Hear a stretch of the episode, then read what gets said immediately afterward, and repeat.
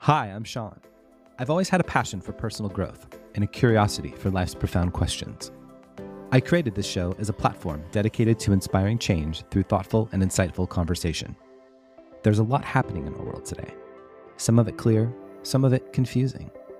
My goal with these conversations is to leave you feeling better and more informed about the state of our world in these challenging times. I'd like to invite you to think outside the lines.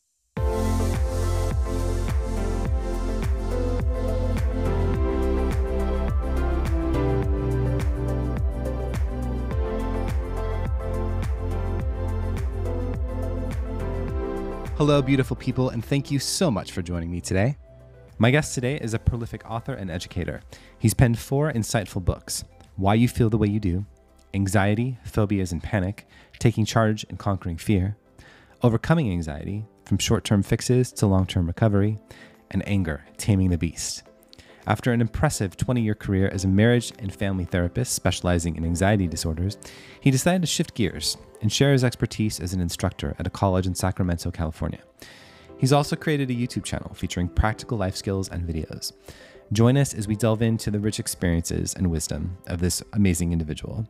I invite you to think outside the lines with Reneau Peurifoy. Reneau Peurifoy, welcome to the show. Well, thank you for inviting me.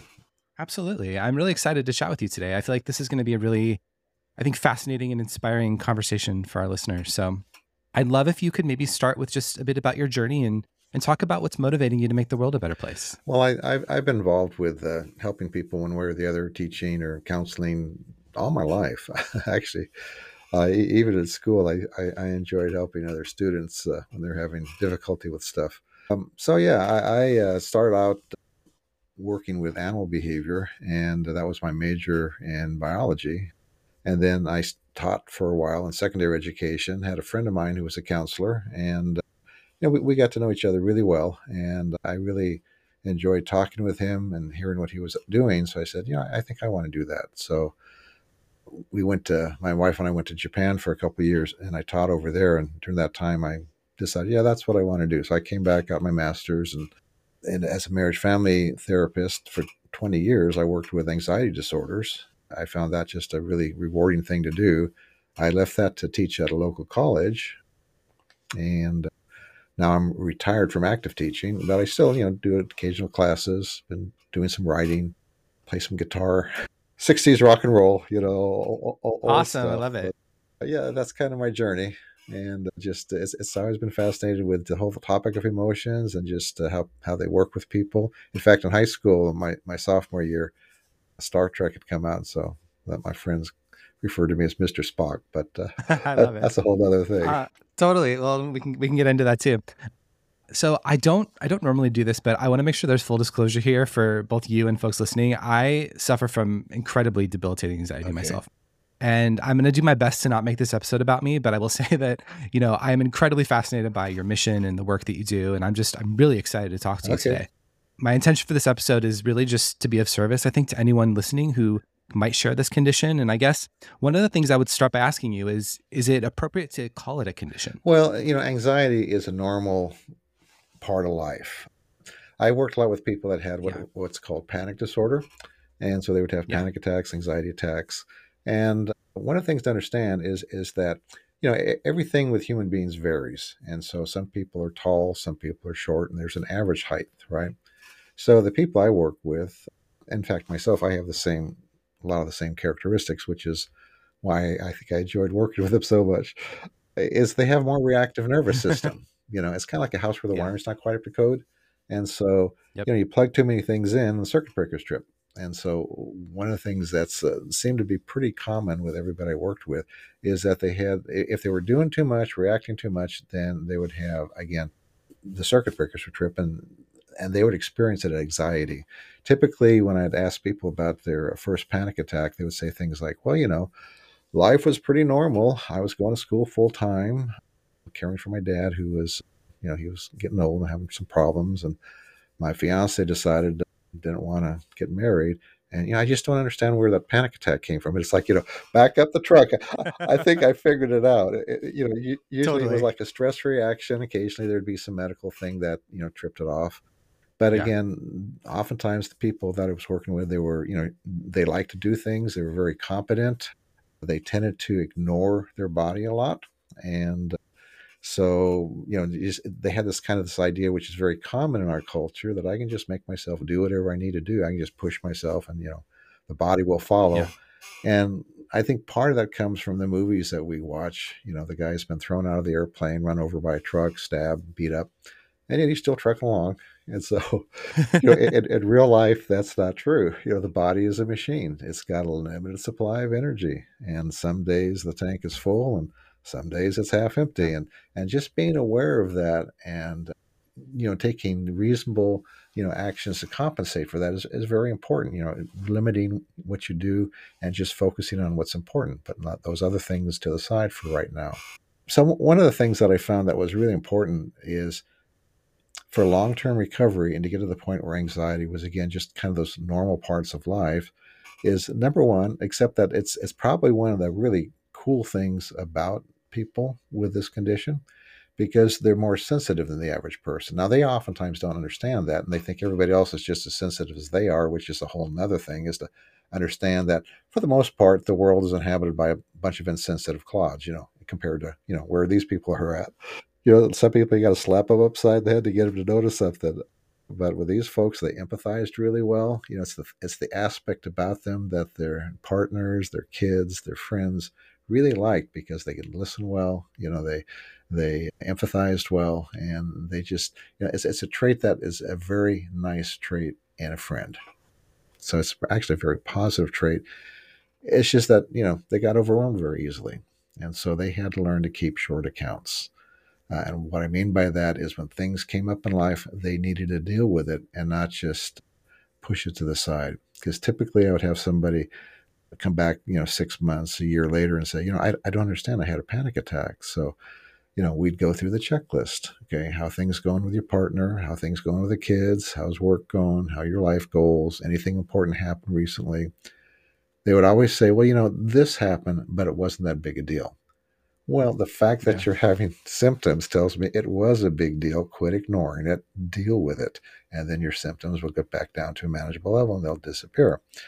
So, and, and that's, I think, the important thing. If you have a reactive body, is you can't put things on hold. You got to decide, what am I, how am I going to deal with this thing?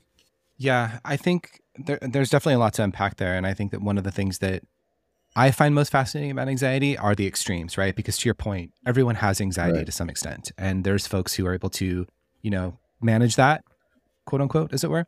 Um, and then there's other folks who it does, you know, release in the form of things like a panic attack. And I think that's that, that where the extremes live are really fascinating to me. I also really appreciate what you said about sensitive yeah. people. I've, I've read studies on highly sensitive people. And I think that obviously kind of anxiety and stress and certain, you know, disorders live in that realm mm-hmm. as well. I definitely classify myself in that, in that area. I find myself incredibly empathetic. All the, all the things that you went through in that realm and listed out, I find that I identify with. And so I think that, that the correlation between all that is, is really fascinating to me. I'm curious if there was a, was a pivotal experience in your life that led you to focus on this specific area. Well, when I started out in, in therapy as a therapist, I knew I didn't want to do substance disorder, because yeah, you know, I like to win. And totally. you know, you, you have such a high recidivism rate, you know, when you're working yeah. with the whole, uh, you know, substance abuse community and stuff, and, and you get wins, but you know, you get a lot of, so I, I was looking around, and at that time, uh, the whole area of uh, panic disorder and anxiety disorders was just brand new. In fact, I, I found a group down in L A, and I went down and worked with them for a week, and they were dealing with people with panic disorder, and said, I, I, I like their approach. I like what they're doing. Uh, came back, went to the local university, and actually within three days' time, I was able to read everything there was on anxiety disorders. Interestingly enough, three years later, that would have been impossible. There was just an explosion of research. In fact, this is kind of the way the whole psychology movement, you know, psychological stuff kind of goes. You know, you, you go back to like the forties and forties and then early fifties is when the, is you had people with schizophrenia, and they had absolutely nothing they could do to help these people. And then the first couple, yeah. you know, stelazine, Melaril came out, psychoactive medications, where they found, wow, we can give people some substances that actually manage their symptoms. They get better with some of it, at least why some of the people do. And so that kind of opened up the whole area of, well, you know, of, of neurobiology, and of course the neurosciences started, people started investigating substances make a big impact on the brain. Wow, this is brand new stuff. And so the whole research into psychoactive medications began, and of course the uh, anti-anxiety, uh, well, excuse me, the antipsychotic started with uh, the panic disorder, anxiety. That kind of became the next big focus, center of focus for, you know, medications and stuff. And it's kind of like, even within the anxiety disorders, you know, they, they find, okay, O C D, okay, oh, here's something that works for O C D. So then all the research started going to there, you know, oh, social phobia, let's go over there and start researching that. So that's yeah. kind of how it works, is as they find something new, uh, you get a lot of dollars thrown at it, and that, that whole field kind of opens up. So I kind of was on the cusp of working with anxiety disorders, which was, you know, nice. I put together my own mail order program for uh, people with panic disorder, and uh, got tired of doing that. Actually, my kids were helping with fulfillment stuff. I'd pay them. I, I'd pay somebody for every package they, they put together, which is a good experience. I mean, I I, I worked, started working out of paper out in the fifth grade. I I, I believe totally. all, all kids use, need to work. In, in fact, an interesting side feature is, is I was, I did paper out for about seven years, and by the end of it, I had about three thousand dollars I'd saved up. And so uh, I bought fifteen Kruger Rands, which are like an ounce of gold each. And when I got ready to do this program, I decided I wanted to do put it into a book format, and got a lot of rejections from major publishers. Publishers, so I said, I'll publish it myself, do self-publishing. And I used my paper route money to do that. So, oh, wow. That's awesome. kind, kind of just an interesting side feature. And I love that, entrepreneur at heart. Well, you know, and I went out, and back then it was it was before politics took over radio, so I was able to get on a lot of, you know, talk shows and stuff, and sold fifty thousand of them, and then so nice. that Warner Books picked up. They said, okay, it looks like it will sell, so we'll go ahead and publish it, and the rest was kind of history after that. So that, that was kind of how I, how yeah. I got into the whole publishing, writing books and stuff. Well, speaking of books, I, your latest one is called "Why You Feel the Way exactly. You Do." And I'd love if you could maybe provide an overview of the core themes and insights that readers can expect from this book. Well, it's kind of a summary of, of all the stuff I've been thinking about over the years and, you know, dealing with. And so I, I take the reader on kind of a little journey, and we start with the, the seven core emotions that neuro affective neurobiology have identified, at least by the Pankseppian neurobiology. And we talk about, you know, how they work, why they work, why we have emotions. Then I go from there to uh, negative triggers and the negative core responses and how you deal with those. And then I wrap up with the three things that uh, positive psychology has identified as the key things for, you know, if you're going to have a happy life. So it, it was it's, it was a fun fun thing to work with, because I just immerse myself in research, and then I sit down, I'll write a chapter or two, and then I'll do some more research and write a chapter or two, and send it out to my readers, my beta readers, and get feedback from them, and go through a whole series of writing like that. And so, yeah, it's, it's a fun, fun thing to do. You've also written a book on anger entitled Anger: Taming the Beast. And I think, you know, like I mentioned, as someone that lives with anxiety personally, I'm often fascinated by the, I'm not sure if it's a link or an evolution of feelings that stem from anxiety, but irritability, which often leads to anger, um, is often a natural evolution of anxiety. And I'm curious if maybe you could talk a little bit about this, because I, I find that fascinating. Well, uh, first of all, when I talk about anger and fear, I'm using them in a very broad sense. So fear yeah. can, on the low end is, you know, just apprehension, and on the high end is, you know, panic. So it's just where the dial is turned up. Mm-hmm. It's the same basic circuit in the brain, though. Same thing with anger. Uh, low-level anger is just irritation, and then high-level anger, of course, is rage. And I, I should mention that the positive side of anger is whenever you assert yourself, that's that same energy and motivation that's causing you to say, hey, you're stepping on my toes. So there's a positive aspect to anger that a lot of times is not recognized when, again, it's at that low level and it's fueling positive actions in, in relationships. Of course, the protective side is also useful. So anger and fear are really two sides of the same coin, and they both really, the underlying thing is threat. So when you feel threatened, you'll either experience anger, fear, or some combination, depending upon how you assess the threat. And this is all kind of going on at an automatic, unconscious level a lot of times. If the threat is manageable, then you'll tend to have some level of anger or irritation and want to get rid of it. If the threat is unmanageable, then it generates, again, anxiety or fear. And again, depending upon the nature of the threat. If it's like a new interview, okay, you might have some apprehension because, well, you know, there's unknowns there, right? New date, new class test or whatever, right? So so the two really work together. And a lot of times, you know, the, the nature of the threat, whether it's going to be manageable or not, is you're not certain about it. So you might have a combination of anxiety and, and anger going on at the same time. And that's kind of a simplified view because, again, you know, th- life is more complex than that. But, sure. but basically, it's all about threat. And so when I deal with people who are having anger issues, one of the things that you want to get down to is, first of all, controlling the behaviors, because the way we, we respond when we're angry is a learned behavior pattern. And a lot of times we learned it in the family that we grew up in. If you had angry parents then who raged a lot, then you're either going to go opposite or you'll copy that behavior, you know, depending upon your personality, because kids do have, you know, different personalities. That, yeah. That's an interesting thing I stumbled upon while I was doing the research, was this group down in uh, New Zealand.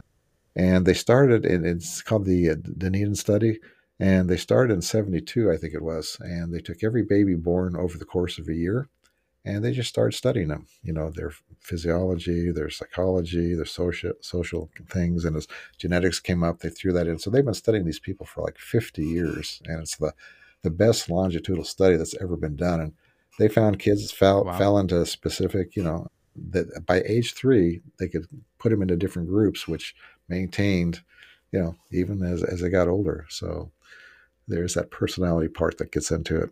That's really fascinating, actually. Mm-hmm. I think the most fascinating aspect of that is mo- your suggestion of modeling behavior that you grew up with, sometimes even despite may not that not wanting to. Well, you, you know, it's, it's, it's kids like to copy the behavior of the adults around them. You know, that's why, yeah. you know, you, you know, your kid is sitting there looking and sounding just like you, and you're thinking, oh my gosh, what is going on here? Yeah, totally. Uh, I'm, I'm curious if you could talk a little bit about the balance between immediate relief strategies and long-term recovery strategies as it pertains to anxiety. Well, you know, the first thing is, is you want to get, get symptoms under control. And so you do a number of things. Breathing techniques are really important. The old military breathing, you know, in through your nose, out through your mouth, you know, where you count. Because hyperventilation is a big part of people that have panic attacks. And so, and, yeah. and even before giving a speech or something, if you can, you know, regulate your breathing a little bit, it helps to calm you down, because again, it, it, it ties into the old fight or flight mechanism and helps to calm that, that part of that system. A relaxation response was something I used a lot. I would give people tapes, and I'd have on there the suggestion when they'd put their two fingers and thumb together, it would trigger that response. And there was nothing special about that. It's just something that they could do out in public and nobody noticed it, right? And so they would train themselves to, you know, develop that relaxation response. And, and it doesn't totally relax your body, but it takes the edge off. So, and that's key. And of course, self-talk is the other really, really important thing, because the thing that keeps a lot of the anxiety stuff going on is the way a person talks to themselves. People with panic disorder, the two things that they did a lot is they would do a lot of internalization. And so they would start watching their body a lot, because, you know, this thing might come at unusual times. And so they all want to be aware of that. And of course, when you start watching your body, you notice all kinds of things you never noticed before, because normally we're externalized all the time. We're looking at things and involved with things outside of ourselves. And then the other thing, of course, is that they did a lot of negative anticipation. You know, what if thinking, what if this happens? What if that? What if I can't control it? What if people see me? What if I screw up? What if I make a fool of myself? What if I can't control myself? What if something serious is going on? You know, they have thousands of what if thoughts. And so managing those becomes yeah. super, super, super important.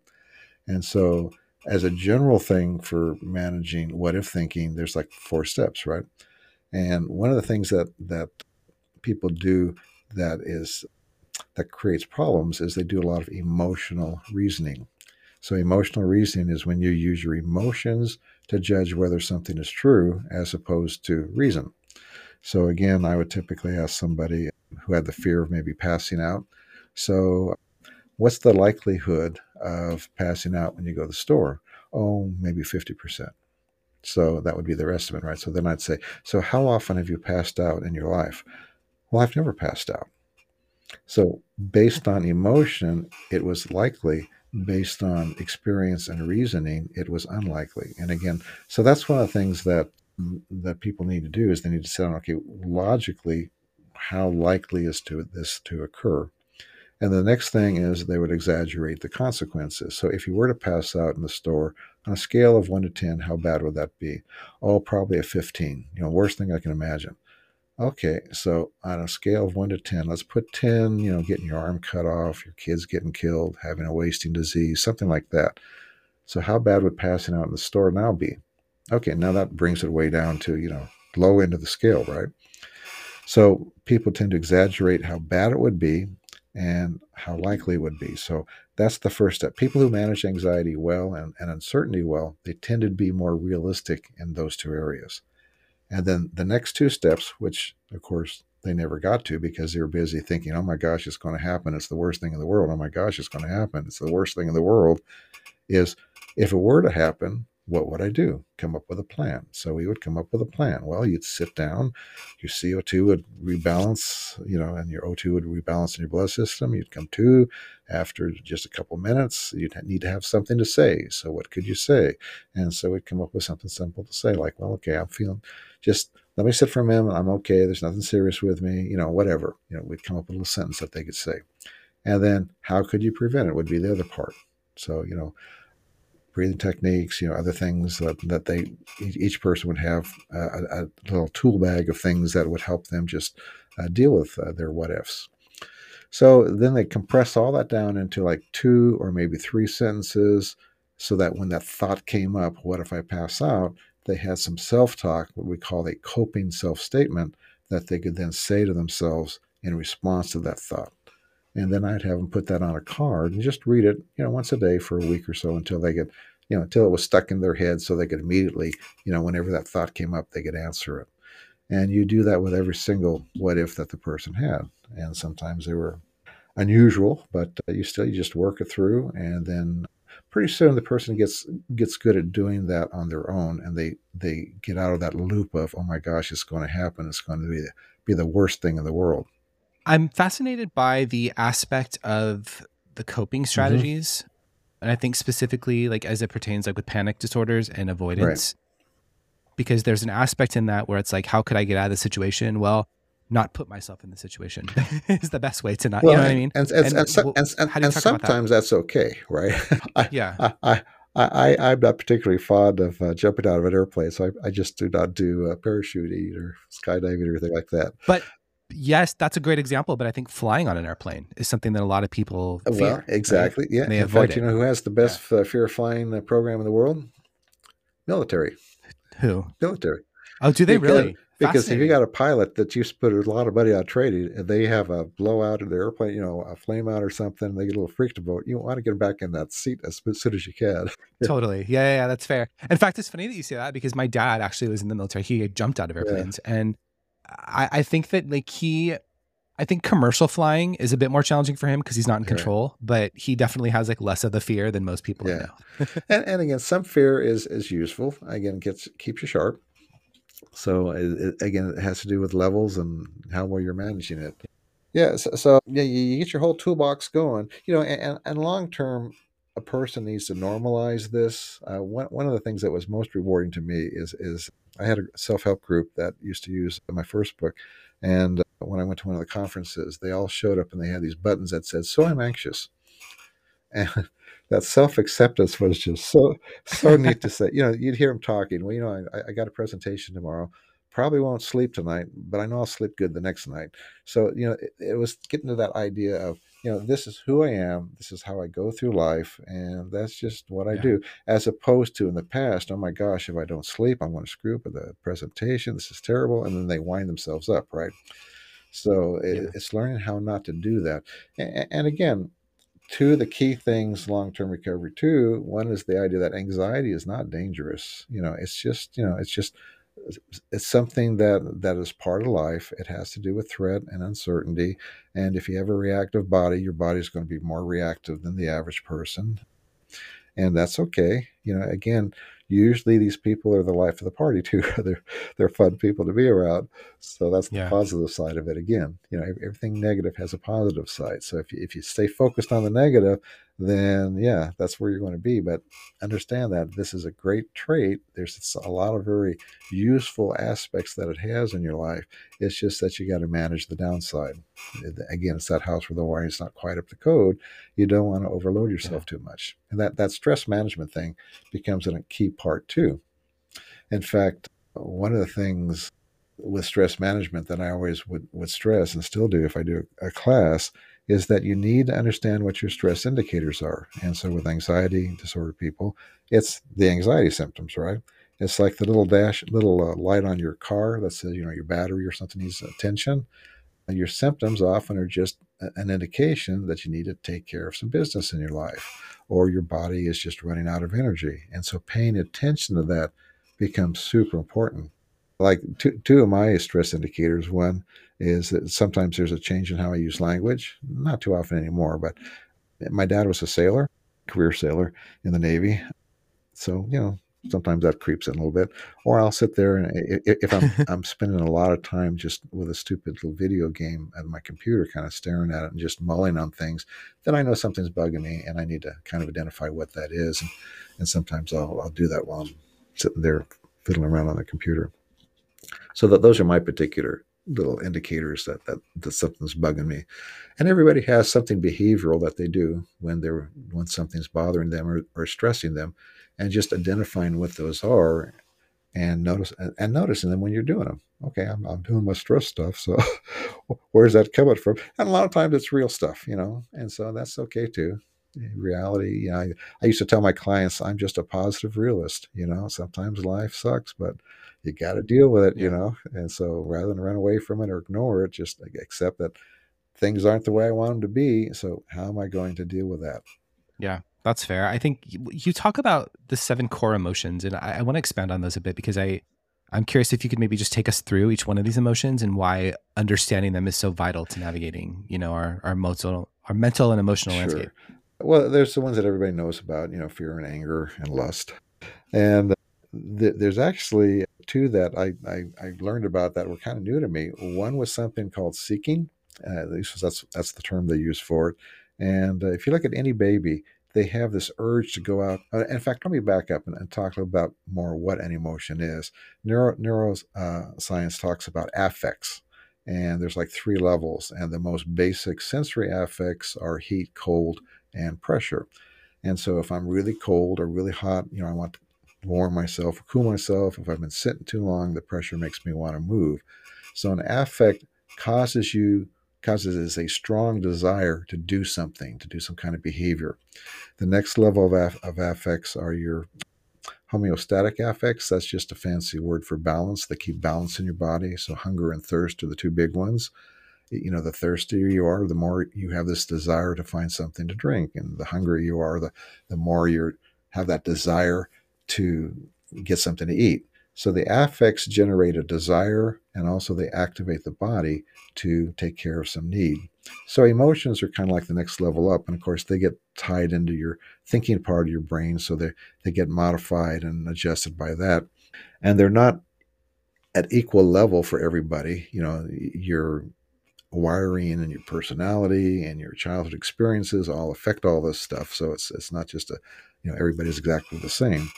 But the seeking is, is wanting to go out and explore the environment. Again, you look at any baby, human baby, puppy, kitten, whatever, they have this drive to go out and explore the environment.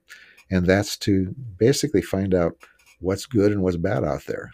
In fact, that's why when somebody walks into the room, everybody kind of takes a look at it, and then they go back to what they're doing. It's again, it's, it's it's an unconscious impulse just to see what's happening, you know, what's going on. Or you go to a new situation, and kind of the first thing you do is you just kind of check out everything, and you do it almost unconsciously. But it's that drive to know, is it safe or is there danger out there? So that's one of them that I found very fascinating. And, and again, it's the basis of curiosity as we get older, right? We like to learn new things and see new things, unless that's been yeah. beat out of us, right? Next one that was kind of new to me was the play circuit. I mean, I've always liked to play. I'm a playist where I live. But it's, it's act, not an actual circuit. In fact, Panksepp, one of the guys that uh, did some of the, the initial research in this, in fact, he was known as the rat tickler because that was one of his first things he was working with. But he found he could actually turn off all of the thinking part of the rat's brain, and they still wanted to play. So it's a very important drive.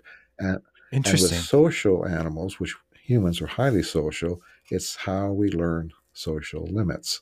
In fact, I, I, I watch my three and a half year old great-granddaughter on Mondays and Tuesdays. And yeah, sure enough, you know, when we're playing, sometimes she goes too far. And that's where you, you step and say, wait a minute, that's too far. Stop that. And as adults, you know, we still have that play, that sense to play, and it still helps us kind of learn limits and stuff. So, yeah. so it's a very, all, all, you know, all social animals, all mammals that are so highly social, that that's a very strong circuit in their, in their brain. You see it like in wolves and dogs and, you know, kittens. It seems to quiet down as they get older, but they still like to play to some degree. So yeah. those are the two that were kind of new to me. And then it turns out that with fear, there's two fear circuits. There's the one for danger, but there's another one that they label panic, but we know it usually in kids as separation anxiety. So when kids are separated from their caregiver, can they get distressed, right? And that's true for all mammals again. And then there's a complementary circuit that they call the caring circuit that gets triggered that causes this desire to go and somehow soothe, you know, that baby. And as adults, of course, that's part of what underlies the love and the uh, bonding that we have with other people. You know, that's why we miss them when they're gone and why we, you know, if something is wrong with them, we want to take care of it. Kind of the basis of our relationship, those two circuits, along with the lust and the play, you know, circuit. Uh, so we, we actually, out of those seven, four of them have to do with the relationship, which is why in positive psychology, that's that's the big one that makes people happy is having positive relationships, which again, for so many people nowadays is in short supply. Yeah. yeah. I'm curious if you could go back really quick to, you mentioned separation from caregiver, separation anxiety. Mm. And uh, I'm curious if there's been studies on children who, let's say, had parents that were like maybe had jobs where they had to be away a lot and how that, you know, kind of constant separation impacted those folks later. Well, again, the, the, these circuits can be either, they can be dampened by early childhood experience. Maybe that's the best way to say it. Uh, one of the studies yeah. in the book that I mentioned is with uh, children that used to come out of some of the uh, Eastern European uh, orphanages, the babies, and they were never held. They were given bottles propped up and they would be changed periodically. But when they cried, they were, they were distressed. Never, nobody would come to, you know, comfort them. And so they would have what was called, or what is called, attachment disorders. They'd have a difficult time attaching to the parents. And a really interesting experiment that was done is they would take and measure oxytocin levels, and that's one of the hormones that seems to be associated with this caring and attachment circuit. And if you take a birth mother and her child, and you play, a, for a toddler, let's say, and you play a simple game on the computer, then the oxytocin levels go way up. With these babies, it would stay flat. And so that indicates there was something going on neurologically that had gotten turned off. Now, with therapy, they could they seem to improve. But yeah, so that's that indicates that, that early childhood experiences can increase or decrease.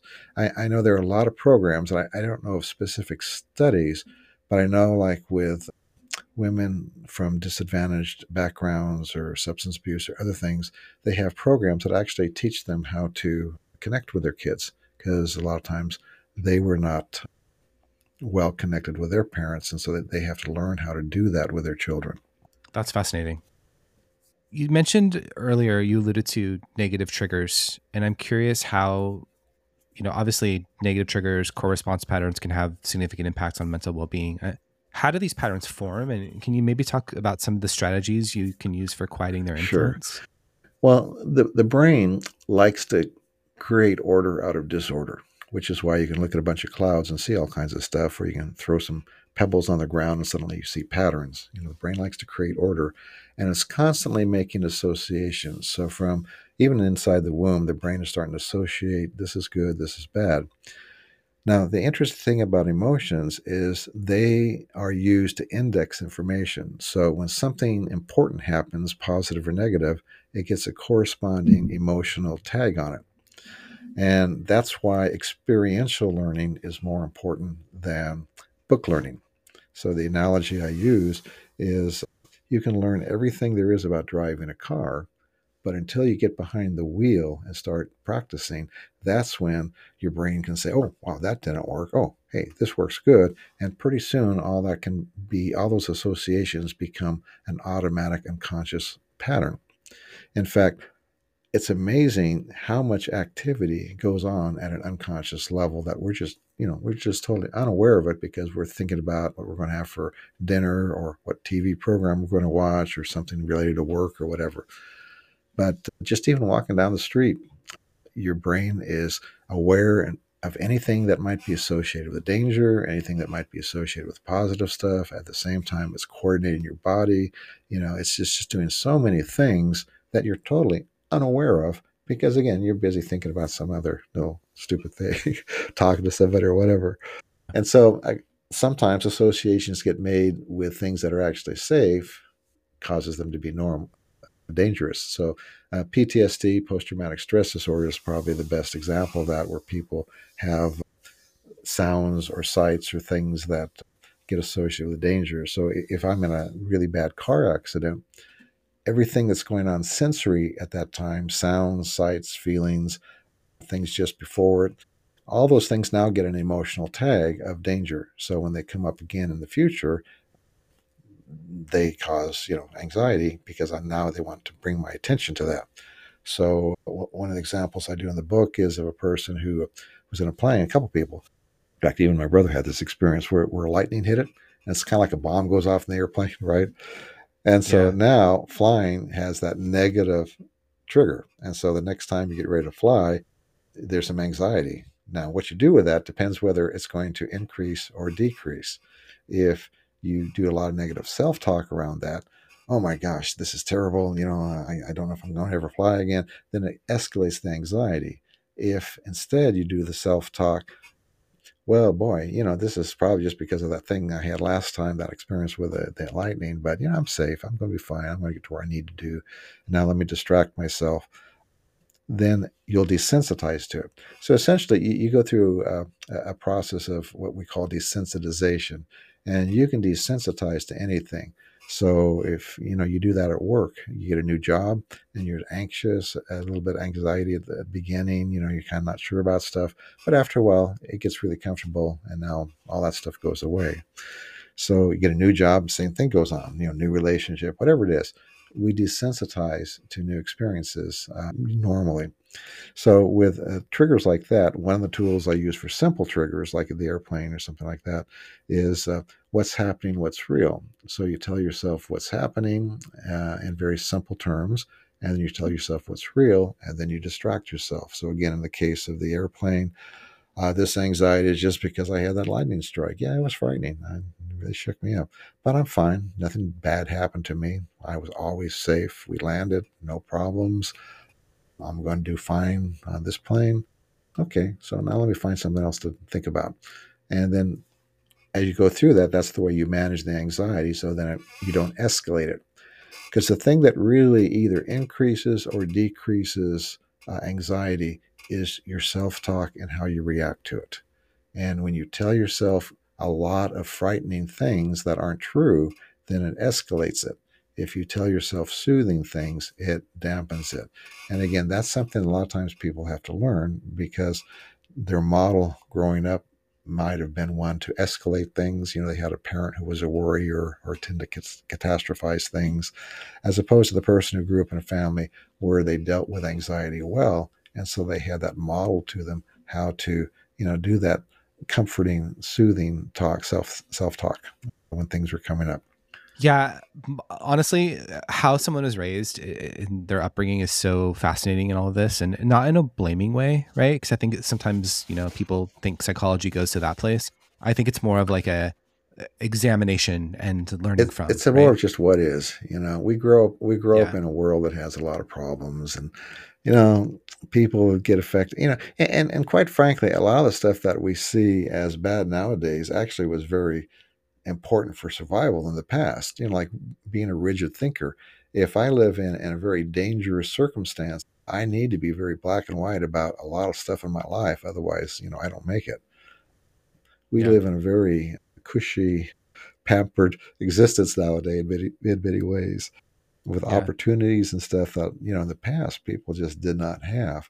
Plus, the other thing I think that's different today is in the past, your environment did not change a whole lot. You know, your technology, the things you did, you know, for centuries and centuries were pretty constant in a person's life. And nowadays there's this constant, constant change and evolution of how we do things and technology and, you know, what's dangerous and what's not dangerous and what's okay and what's not okay. And that's, that's a real challenge for people too. Yeah. And I'm actually, that was strangely enough, that was my next question, because I am curious about the role that you think technology plays, for better or worse, right, in dealing with anxiety and just, I guess, mental health in general. Well, you know, we, we are like kids with new toys. Every time new technology comes out, and it takes us a while to figure out how to manage it. Certainly the, the, the social media creates a lot of problems for a lot of people. In fact, there's a term out there now called fear of missing out that is really common with people yeah. because they see all these curated images of perfect lives. And of course, their life just, it's terrible compared to everybody else's life, you know? And so there's yeah. that fear of missing out. In fact, in fact I, I think understanding that for me gets it back into, again, that whole idea of relationship being one of the three things that makes people happy. And uh, if you have two or three people in your life that you can be transparent with, that you can be uh, open about what's going on, good or bad, they accept you, and you have a good relationship with them, uh, you don't have to worry too much about your mental health usually. Uh, but there are people, a lot of people today, they can spend their whole day and not have a single interaction with another human being that's really positive and meaningful. And yeah. we are social beings. We need that face-to-face contact. Because again, when, when you go through, you know, a telephone or a Zoom meeting or something like that, it's good. And I enjoyed connecting with my daughter when she was studying over in England that way. But there's something different about face-to-face, because we are wired to accept all of these different nonverbal forms of communication from other human beings, and and it and it and it, it hits it hits us at a deeper level than some of the other electronic methods of communication take place. I mean, one of the examples I give for that is if I say the phrase "I love you," if I say "I love you," "I love you," "Hey, love you, guy," you know automatically what all three of those are saying, without me having to explain them, because we have that internal wiring for interpreting nonverbal communication. And when you're just seeing video, you're getting some of it, you're getting facial stuff, but you're not getting all the rest of the stuff that's going on a lot of times. Body language and certain inflections sometimes don't come across.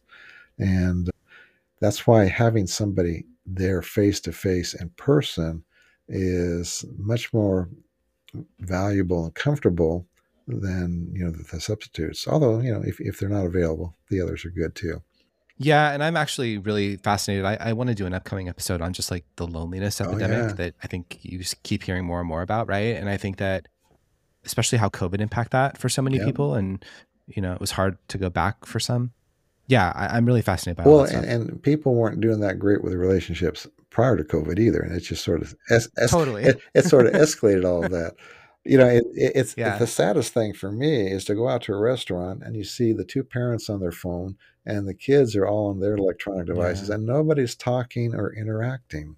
Yeah, I'm with you. I don't have kids, but that's that's something that I think about every time I go out and I see that, just because it's like, I, I and that's why like I phrased my question in the way that I did about it being potentially like a blessing and a curse yeah. because technology has given us, you know, so many advancements and life is so much better today because of oh, it. Yeah. But to your point, you know, about seeing the family in the restaurant where they don't talk to each other. It's like, why are you even here? Yeah. Well, what, what, one of the, the research papers I looked at uh, I think it was Europe. I think it was Germany, but I, I forget exactly which country was it. But they had a group of uh, people from eighteen to their mid-twenties just basically reduce their social media, the time they spend on it, for an hour a day. And they all registered much happier a couple weeks later just by doing that simple act, you know, because it forced them yeah. to do other things. You know, they had to do something else for yeah. that hour. Uh, and usually it was something that was more nurturing for them. How do you see the landscape of mental health support evolving? And are there any specific advancements on the horizon that you find yourself excited about? Well, well, I think the, the there, there's a lot more availability because of the internet and people being able to, th- through video conferencing, you know, talk to people. Again, one-on-one is more useful, but there's a lot of people live in places where there's, you know, there's not people available and not enough people available to help others. So I think that's a really useful thing that's out there. I think just all the research is going on. I, I think the the problem is, is again, we are like kids, and there's so many people that don't access this stuff. People that are hurting and they don't know where to get help, or they don't even need know they need help, or they're they're so so tuned in to what they're doing, they don't take time to really take a look at what you know where where they need to change their life. And yeah, yeah. There's it's interesting because there's not that big a percentage of people that are on a self-improvement, self. you know, mode of operating their life. Most people are just kind of automatic pilot going through life. Yeah. What do you hope that your, you know, your readers, your audience, anyone listening today will, will take away from your work in terms of understanding their emotions and managing anxiety and just leading happier lives? Well, essentially just being able to understand, you know, where their emotions are coming from, things like some of the negative triggers they have, and especially some of the core response patterns, which we didn't get to, but being able to change those into more positive ones so they can just live a happier, more fulfilling life. I mean, that's that's what I'm all about. Yeah, that's awesome. I, I do want to thank you so much for your presence and all the insight you shared today. To your point, we didn't get to everything we wanted to talk about. I'd love to invite you back some time for, for part two, especially given the state of our world today. I just, I, I think that, that this is some really important stuff that we're discussing, and yeah, I'd, I'd be happy to have you back on the show anytime you'd like. In the meantime, please tell everybody how they can connect with you. Easiest way is through my my website. It's very easy. It's why, W H Y, why emotions dot com. So why emotions dot com. And you got links to the books, their audio, paperback, ebook. I got a YouTube channel with a bunch of uh, videos on different things that we've talked about today. Uh, there's some freebie stuff up on the website. Some relaxation response programs and things you can people can download, and so just different things like that. So why emotions dot com is the best place to go. Awesome. Yeah, and I actually had a chance to explore some of that myself, and I'm excited to dive in a bit further because I think that a lot of what you say resonates, and like I said, I just I, I really appreciate the work that you're doing. Uh, thank you. All right, I want to thank my guests today for sharing their insight with us, and I'm incredibly grateful to you for taking the time out of your day to listen to this conversation. I hope it left you better and smarter. If you haven't already, please be sure to subscribe and leave a review for the show wherever you get your podcasts. And if you have an idea for a future guest or a particular topic you'd like me to cover, you can email me directly, hello at think outside the lines dot com. Now may you go out into the world today and leave things better than you found them.